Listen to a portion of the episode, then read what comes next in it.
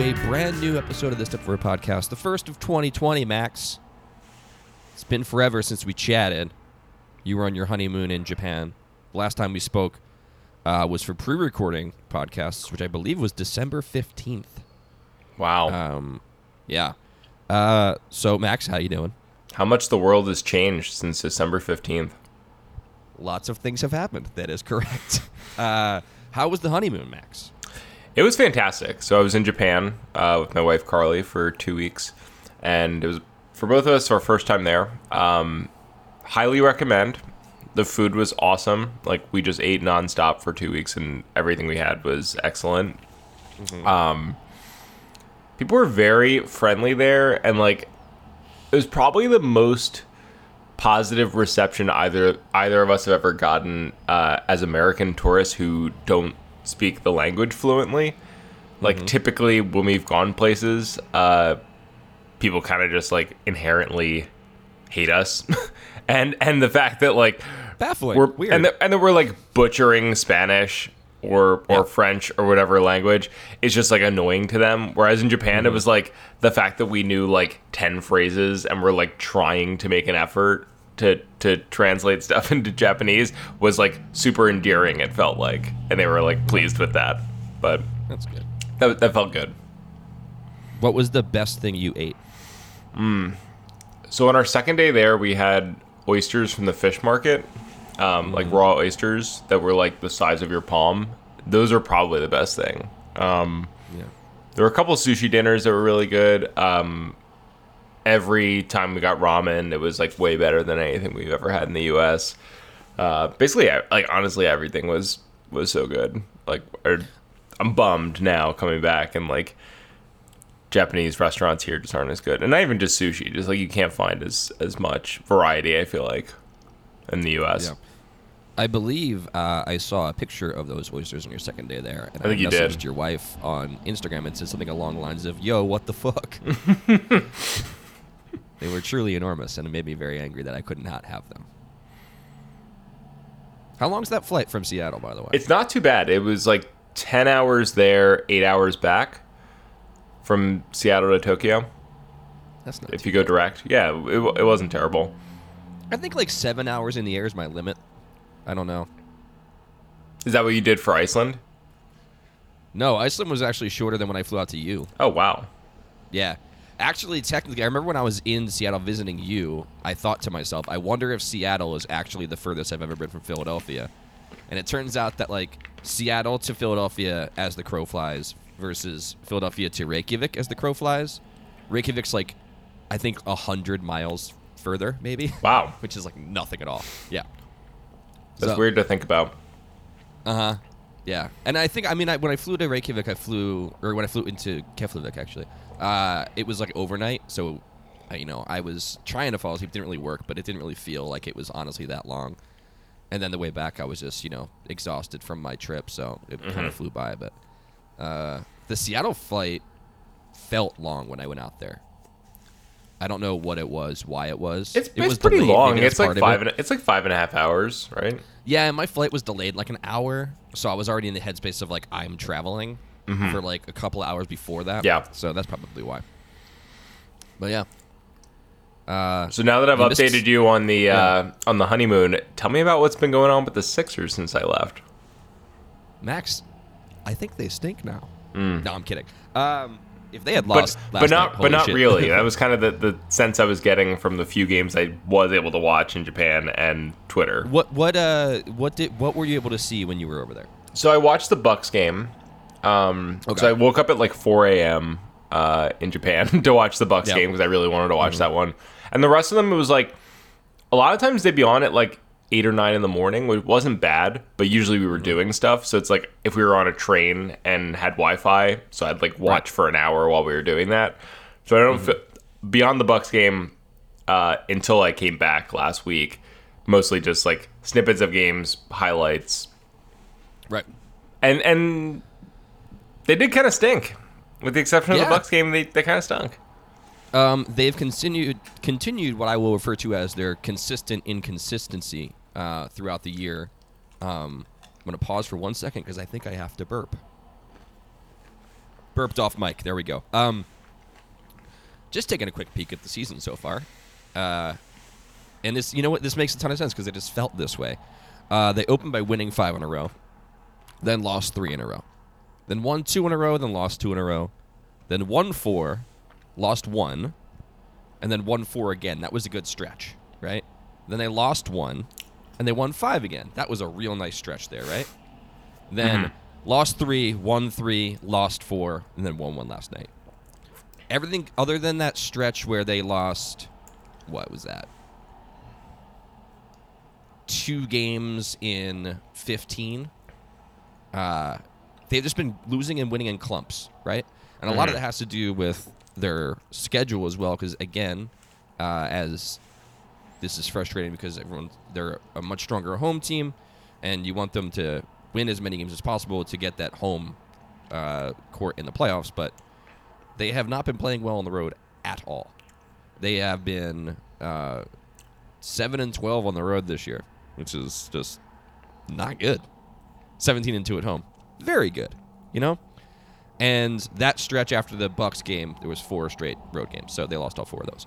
But I mean, last time we actually spoke about a basketball game that the, they played, I believe, was about the Pelicans game on, or maybe even the Celtics game before that, which was part of a stretch of five wins, and then three losses, three wins, four losses, and those three wins, um, outside of the Bucks win, which felt really great, were like, okay, these are teams you're supposed to beat. There's the Wizards and the Pistons, right? And it was after they had lost to the Mavs, who were they're tough, you know, but that was they should have won that game. Uh, lost to the Heat, should have won that game, and lost to the Nets, should have won that game. You know, um, and it's again it's very frustrating too because if you look at their the the win and loss deficits here, right? You know, you lose to the Nets by twenty, the Heat by four, and then the Mavs by you know nineteen, right? And then you win against the Wizards 125-108, and then you beat the Pistons 125-109, and then you beat the Bucks 121-109. Like you just start rolling. And then again, lose to the Magic by one, lose to the Heat by one in overtime, lose to the Pacers by a fuck all, and then lose to the Rockets by ten. It's almost baffling how how wild the back and forth is. Um, in wins, Max, obviously their net rating in a win is going to be positive, and their net rating in a loss is going to be a negative, right? That's how net rating works. Uh, their net rating in wins is 10.6. So just for if anyone doesn't know, that means if you average out the game to 100 possessions, uh, they will for they will outscore the other team by 10.6 points. In losses, it's minus 8.1. So when they win, they win, and when they lose, they lose, which is so frustrating. You know, it would, it would make a lot more sense, um, and it would feel better uh, for a team of this caliber if in wins their net rating was 10.6 and in losses it was like minus 2 right? They're barely losing. Or even if they were an, a more average team if in wins it was plus 3 and in losses it was minus 3 right? You're kind of in that cusp. But when you win games on average by double digits averaged out like that then you shouldn't be losing by double digits as well you know? And that's the frustrating thing about this team. So that's what you miss bud. Yeah, sounds really fun. Yeah it's been great al horford blows ass who knows man Yeah, what is going on? All right, t- that, that's really what I want to know about. What what is going on with Al Horford? Because I Well- left, I left, and I was like, yeah, he's been like struggling a little bit, but like he's still kind of a glue guy and like plays good defense. And then I leave, and like Twitter is just like trade him for Bertans and like all sorts of shit. So like, what what Yeah. what have I missed? So I think it's a couple of things at play here, right? Um, one being he's having a rough stretch. Two being, um, we love a we love a glue guy, right? Philadelphia loves a glue guy. They love a, a scrappy whatever, right? But we really only love those guys when they're not getting paid a ton of money. Mhm. You know, we love Robert Covington. We loved Dario Saric. You love, uh, I don't know, a Philly who does that. Actually, we, I think we hate all the Phillies at this point. But uh, you love those guys because you're like, wow, they are playing their heart out. They're not like a su- they're getting paid like a superstar, blah blah blah. But Horford's getting paid really well, and he's having a stretch of like not so good shit. Uh, his like he just can't shoot threes anymore. It seems like. Um, looking back again, so you left again. Like so, since since we last spoke, that last game we were talking about, uh, twenty eight point six percent from three, 38.7 from the floor, nine points, uh, shy of six uh, rebounds, three and a half assists. I guess that explains it. Yeah. So, uh, and then he does the thing, which is what you you hate to see, where you know it's just again it's inconsistency across the board. Uh, in three losses, he was minus 13, plus 21, minus 14. And then in three wins, he was plus 21, plus 23, minus 2. And then in four losses, he was plus 5, minus 25, minus 26, minus 6. So it's, it's just baffling. So what are what are what are the good things that have happened since I left a couple weeks ago? Uh, something I never thought I would say. Max is Trey Burke time. Oh man, finally! It is Finally Trey, Trey Burke Burke time. time. buddy. Uh, we had talked a lot at the beginning of the year. Uh, well, not a lot, but a little bit about the backup point guard situation and how at the beginning it seemed like it was just a Richardson thing, and then you know neither Neto or Burke really played a lot at the beginning of the year at all. Uh, and then when that whole Richardson is your starting to backup one thing didn't really seem to work out all that well, um, you started to see Neto play a lot more. Um, I mean, looking at Neto's minutes, let's see here. Uh, there was a stretch there where he's playing, you know, 12 minutes, 30 minutes, 30 minutes, 28 minutes, 13 minutes, 12 minutes, uh, playing a good amount of time. Uh, since the game on the 15th again, he's had one, two, three, four, five games where he did not play. And in the other five games, he's averaged 4.7 minutes. In that same period of time, uh, there's only been one game where Trey Burke did not play, and in those other nine games, he's averaging 13.9 minutes. And there's good reason for that, right? You saw it last night where Trey Burke, um, you know, he's hot and cold, right? Any kind of volume shooter or volume attempted scorer is gonna go through these stretches where they're warm, and then like it looks great, and then when those shots aren't falling, it's like, all right, well, all you really do is shoot the ball. So that's not really beneficial when those shots aren't falling. But lucky for us, shots have been falling. Uh, in that same stretch, 58.3% from the floor, 57% from three.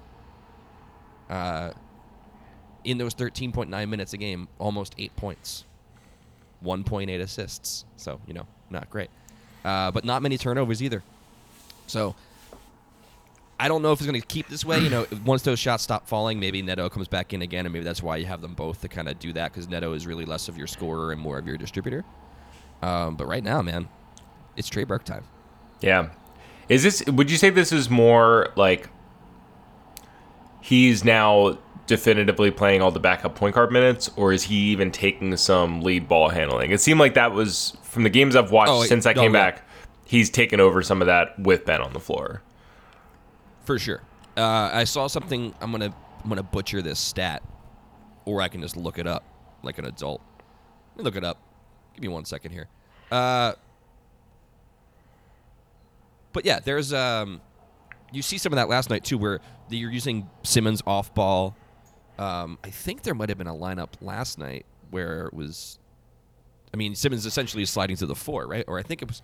I could be wrong here, but I was at the game last night, so I think I remember a lineup of Burke, Richardson, Tobias, Ben, Al.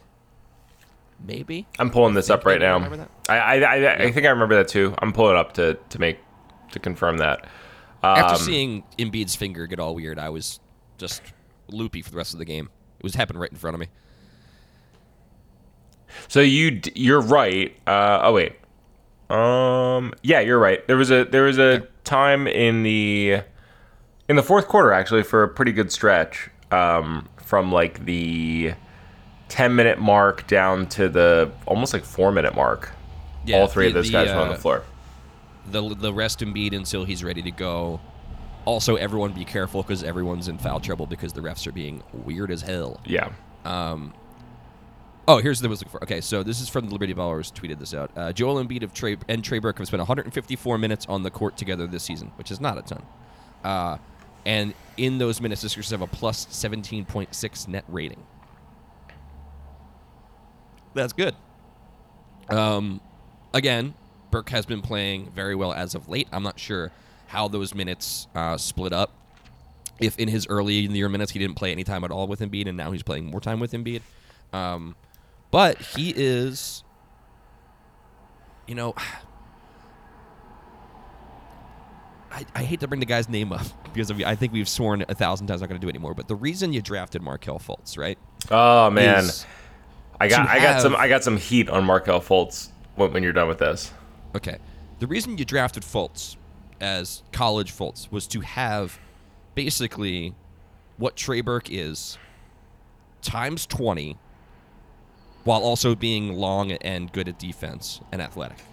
Right? Mm-hmm. So the general idea being, at least last year and the year before, that team was built to have a guy like that in the starting lineup and kind of move around that. And that that prototype, that archetype is great along with Embiid and Simmons, right?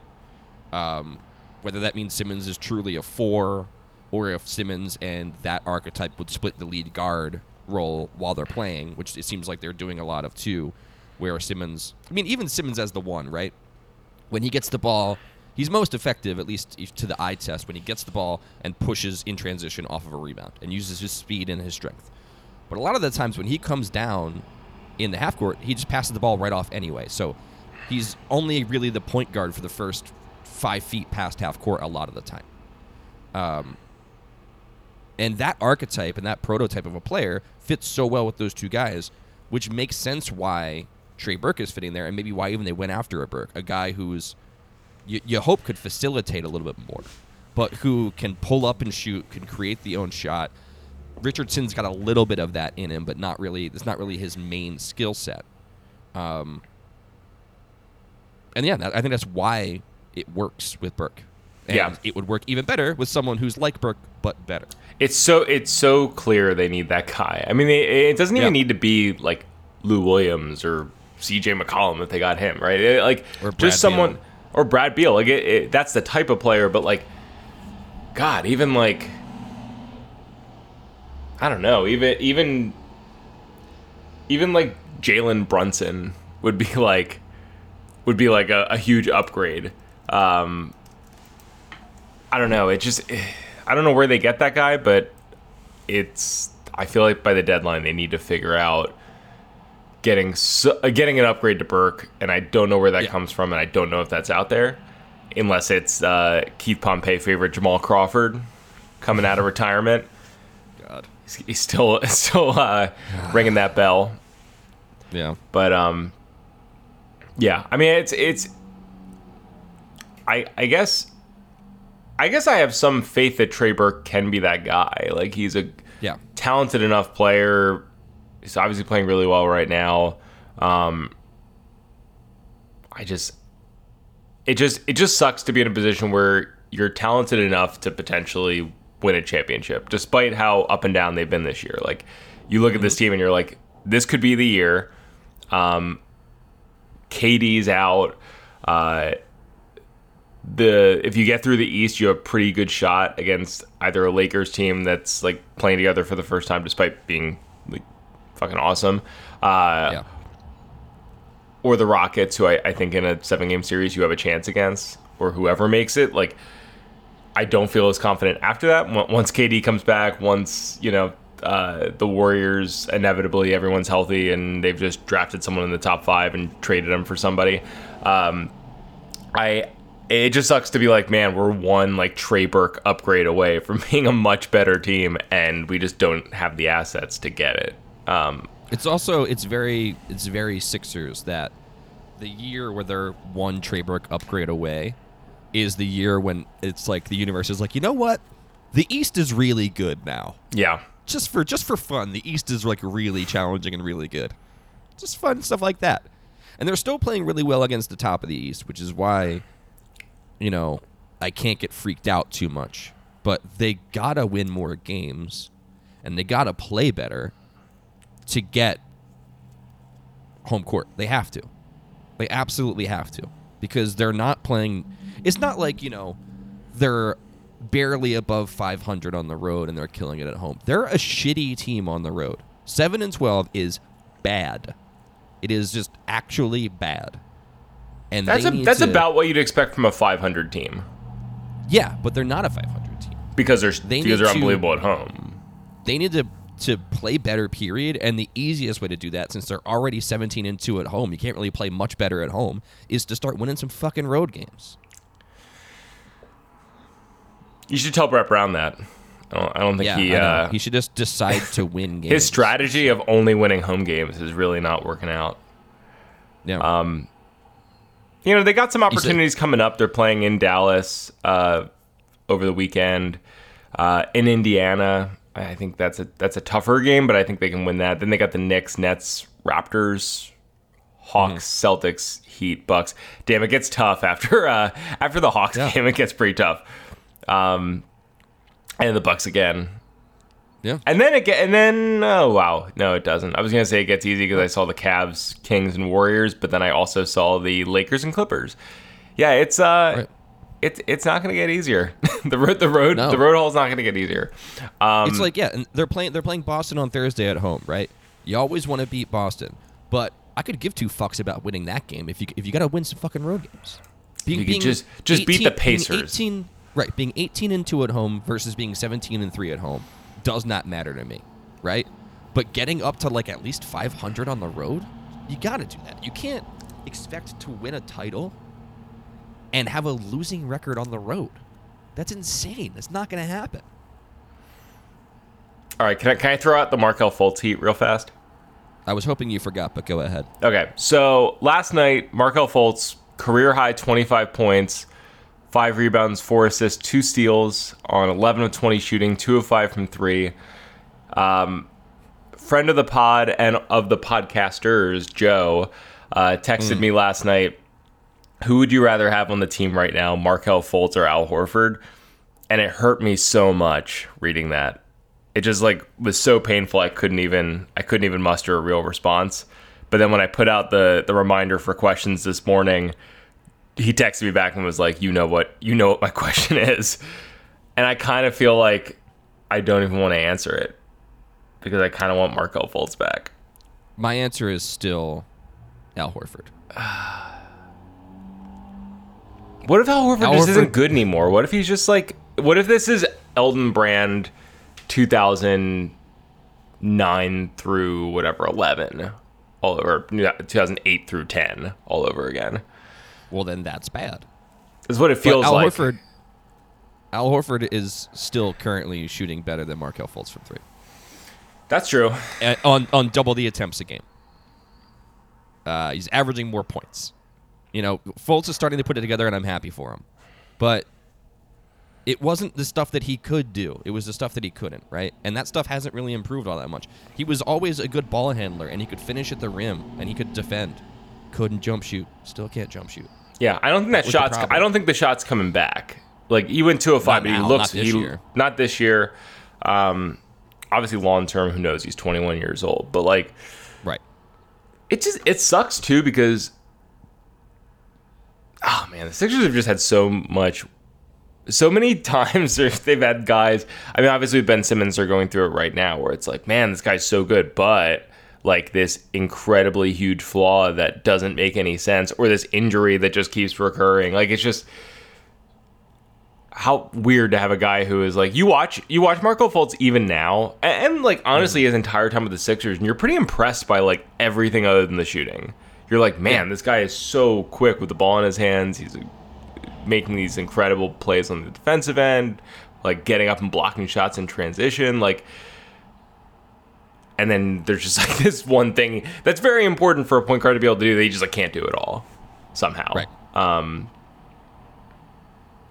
but I, I still kind of I, I think he would still be an, an improvement because he can still do some of the things you're wanting from Burke. Like he can't shoot, but he can create a shot and create for other people.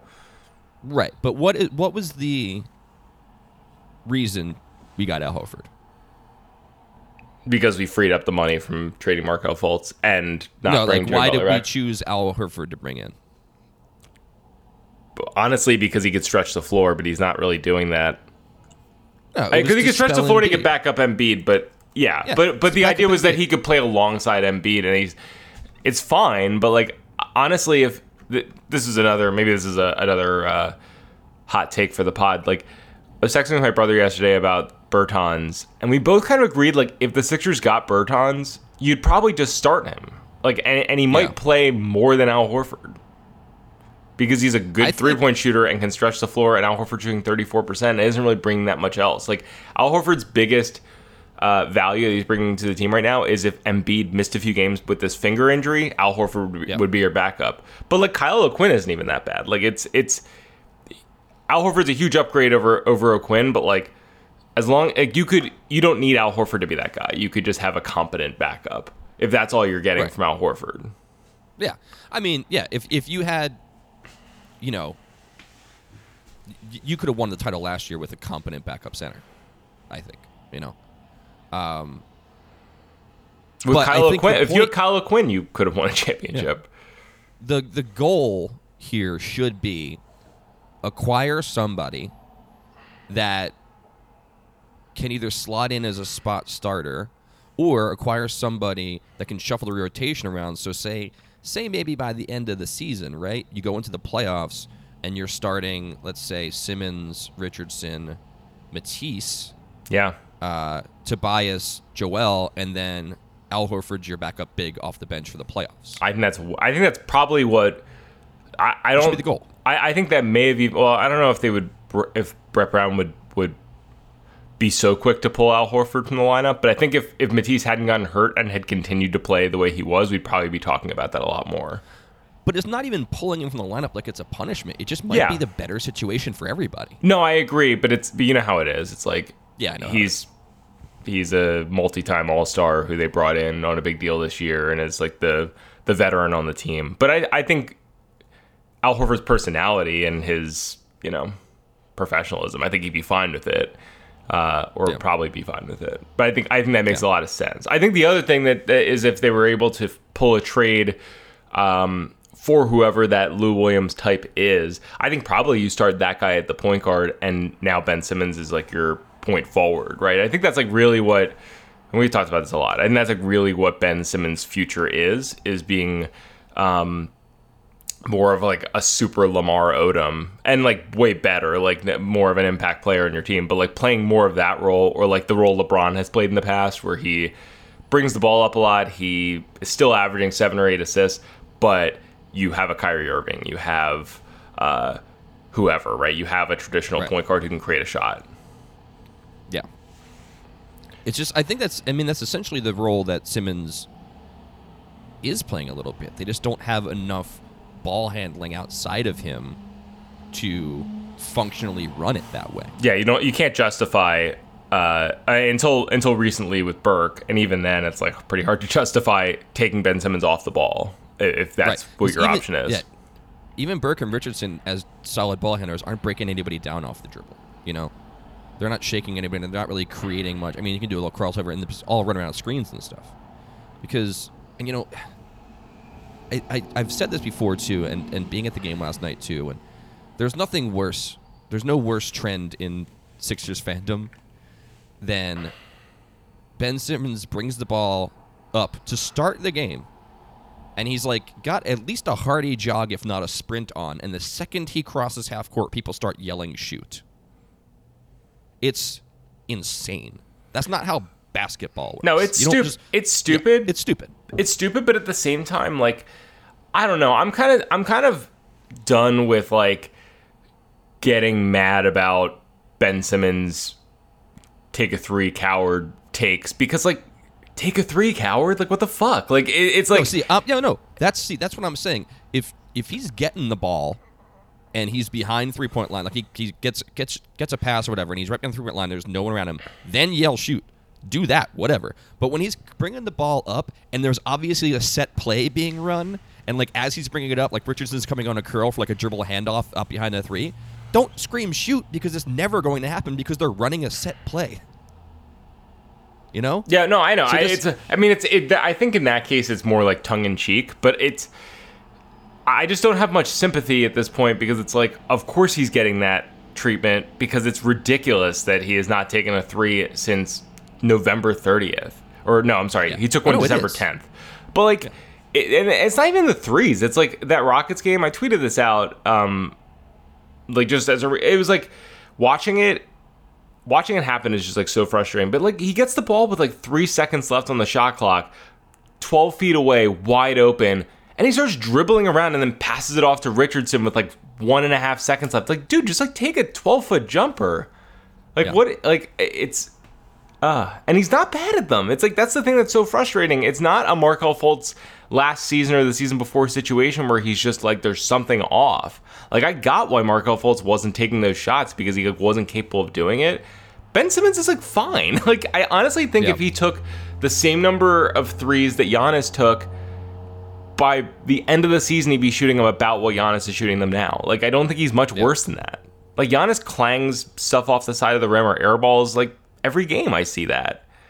It's fine. Like it, that's not your strength, and that's fine. But like, it's ridiculous that you're just not even doing it. And like clearly, Brett Brown is pissed off about it. Like he's Yeah. throwing as much shade as he possibly can without pissing off Ben Simmons and his people. But like, it is just not to use WIP talk, but it is a joke. It's like it, it's really it's really a joke watching it. It's like man, it it's regressed from the beginning of the season, from even like last season, just shooting mid range shots. Like that was he was like slowly s- stretching his game out, and now it's just none of that. You don't even see uh, those like runners where he's turning and, and kind of shooting almost like a hook, but it's with his shooting hand. Like not even that. It's just all at the rim. Yeah, I mean, you can put you can put that all on Ben if you want to, but I don't think you know Brett's not off the hook there either because the couple of threes he hit, he did take this year, not counting the preseason one. You know, he's sitting in the corner, right, and they pass the ball in the corner, and it's a catch and shoot situation. I don't see him sitting in the corner very much. So either they're not calling the play like that, or he's just not listening. it feels like he's not listening because it doesn't make sense with the position he gets himself into he's just getting in the way a lot of the time that's the other thing is that it's like when he when he does stand in the corner it frees things up a lot even though there's like not really much of a threat for him to shoot it's when he's like in the dunker spot and you're trying to create some action off the ball it's like just not working because everyone's packing the paint because they don't have to spread out at all like even if he just never took a shot just like be a decoy out there at least And I think that's a spacing issue too that comes in with Horford's inability to currently shoot Yeah. the ball from range, at least too. Um, yeah, that's that's that's how the team's been. Uh, do you want to do you want to take a couple of questions? we have or so- you wanna take a- Well, uh, yeah, let's take a quick break Yeah. and then let's go to questions.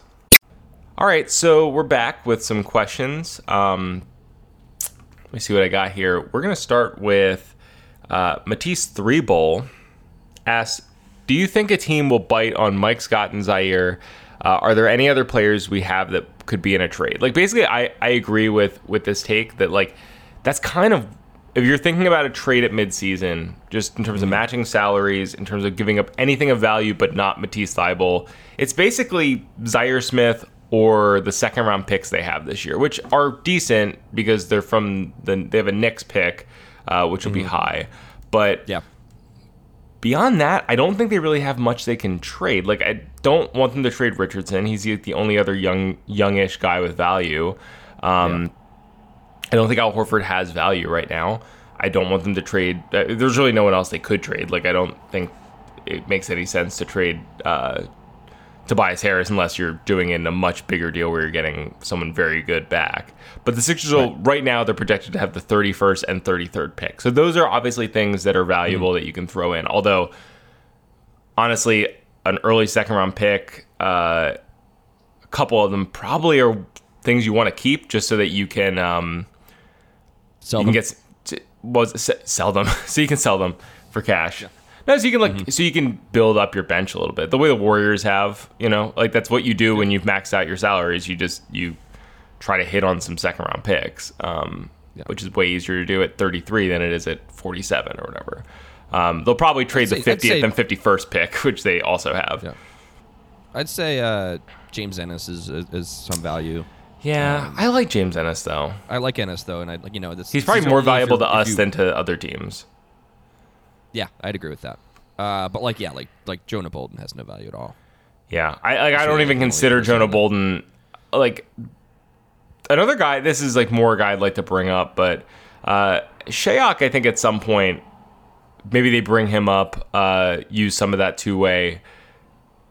Showcase, if not showcase him, just like see if he can do something. But Right. Yeah. he's actually looked really good in Delaware. So like I, I think he's the only other guy, but it's like so little value. It's a guy they just drafted Yeah. who's not even playing in the league. Like it would have to And, be like, he'd come yeah. up and he'd like look really good and he'd be a throw in that someone would be kind of interested in, not like Mike Scott and him for someone significantly better than Mike Scott. Like that's not going to happen. Right. Yeah. And even like someone like Neto, who's not really playing right now, like he makes so little money that there's really nothing you can, other than just throwing him in to, to even something out. There's nothing really much to do with it. Yeah, and I, I think I think too, like even even Zaire Smith probably isn't that much incentive for another team. No. Like he he, we're hardly even talking about him like as anything as coming back this season as what he looks like next season in the rotation. Like we're just kind of assuming he's nothing.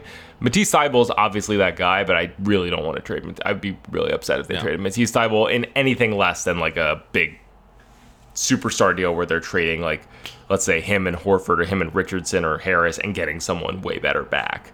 Like I Right. that's the only time I'd really consider it. Um moving on. Sorry, my phone's acting up.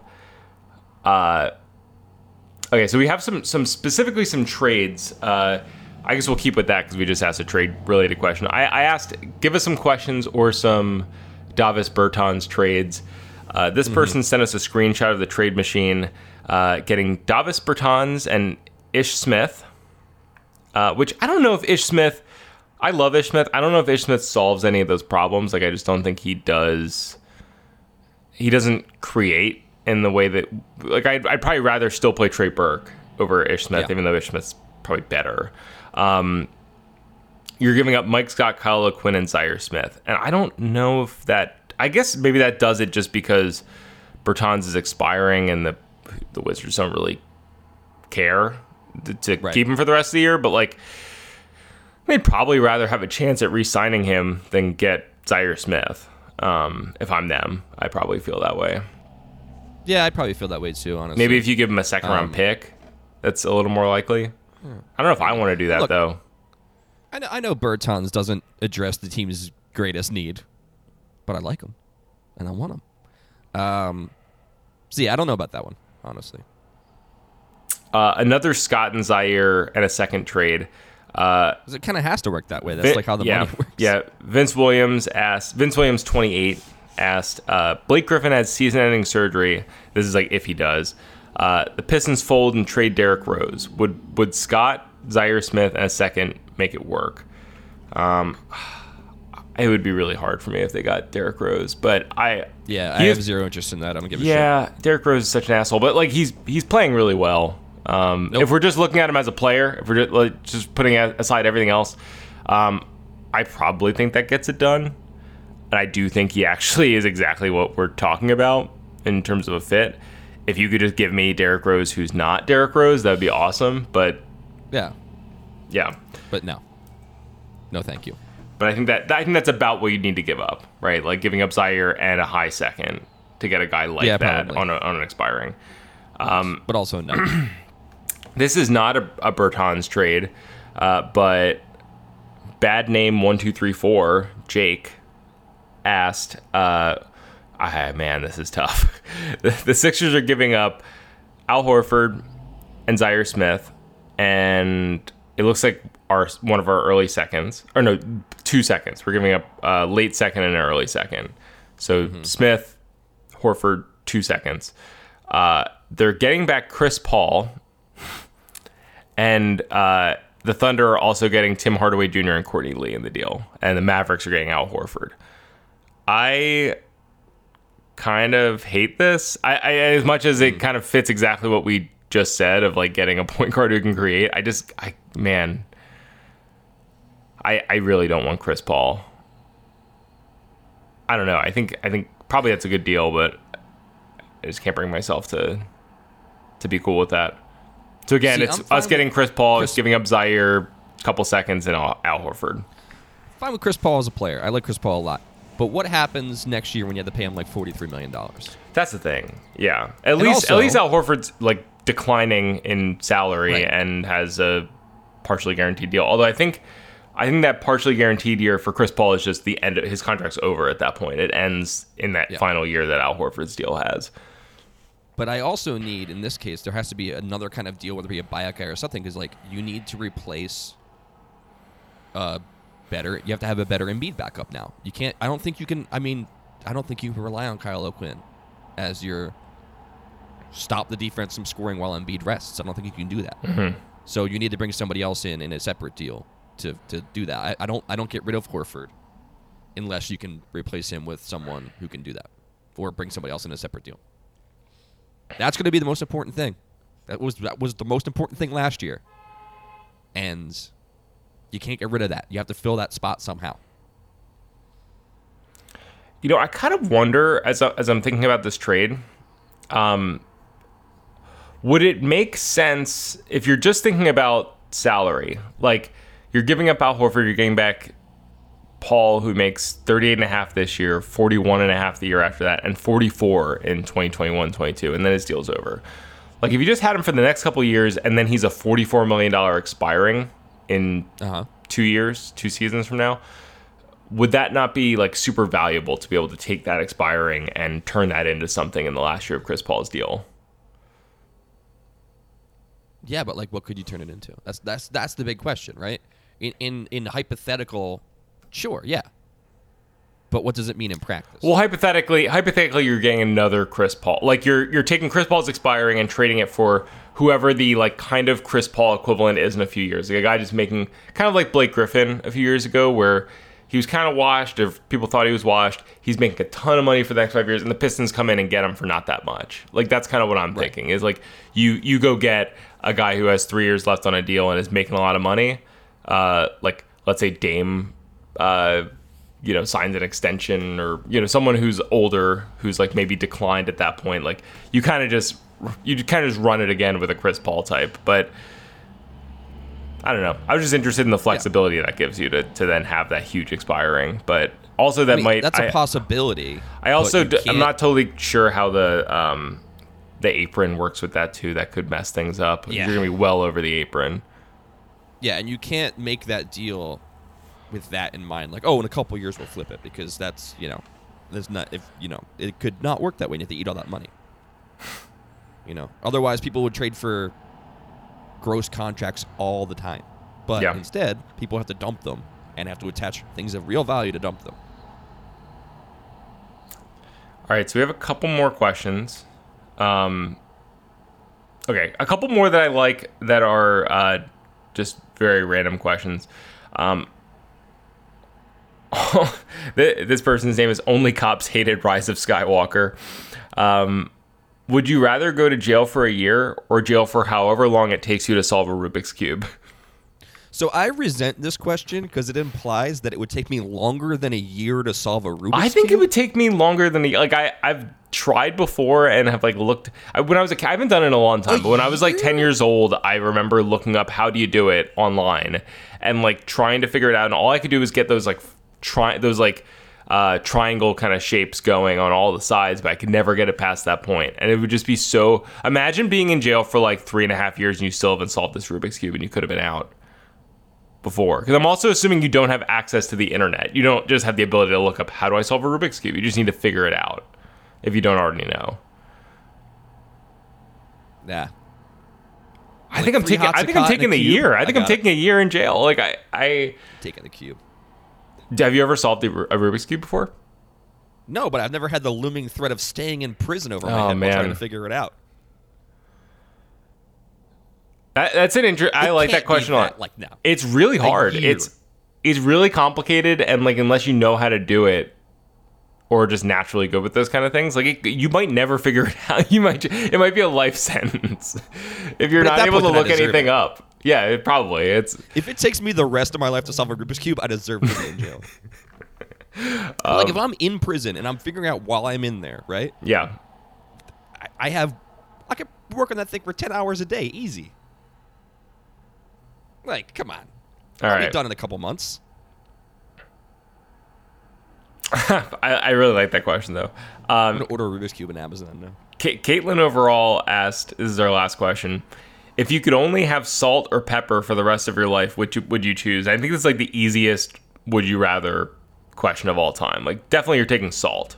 Like pepper, I Oh, don't even 100% salt. like if you forget to put pepper on on your pasta or in your eggs. Yeah, black pepper. I think. Uh, Yeah. I would even say if you're including like spice, like if you're including like all spices other than salt, I think I'm still taking salt. Like if we're Oh, if we're yeah, you're not allowing you to give, if we're not allowing any like salt equivalents, I don't know if there's something out there that like kind of does the same thing. Like if you're not allowed to use like soy sauce or something that like brings the same flavor. If you just couldn't have saltiness, um, but you could have cumin and paprika and like I I love using those spices, but like take all of them. I'm keeping salt. Yeah, like salt. if you forget to put salt, Salt. in something, it is so abundantly clear that you've done that. Like if you make scrambled eggs and don't put salt in them, they suck. If you forget to put the pepper, you might be halfway through and you're like, oh man, I forgot to put pepper in these. I've never missed pepper in, in a dish. I don't really like black pepper. Yeah, it's It's whatever. very easy for me. If you're ever eating anything and you have some black pepper in there, and there's like a uh, black pepper, like uh, like a cracked black pepper, and there's like a kernel that's not full cracked or whatever, and you like bite into it, it ruins the meal for me. you just leave. You leave the restaurant. Yeah, get up and walk out. Um, but do you agree though that like all spice other than salt and salt related spices versus just salt and salt related spices, you're probably taking the salt? Yeah, Yeah, I think so too. easy. Because you could do you like any vegetable with salt tastes good.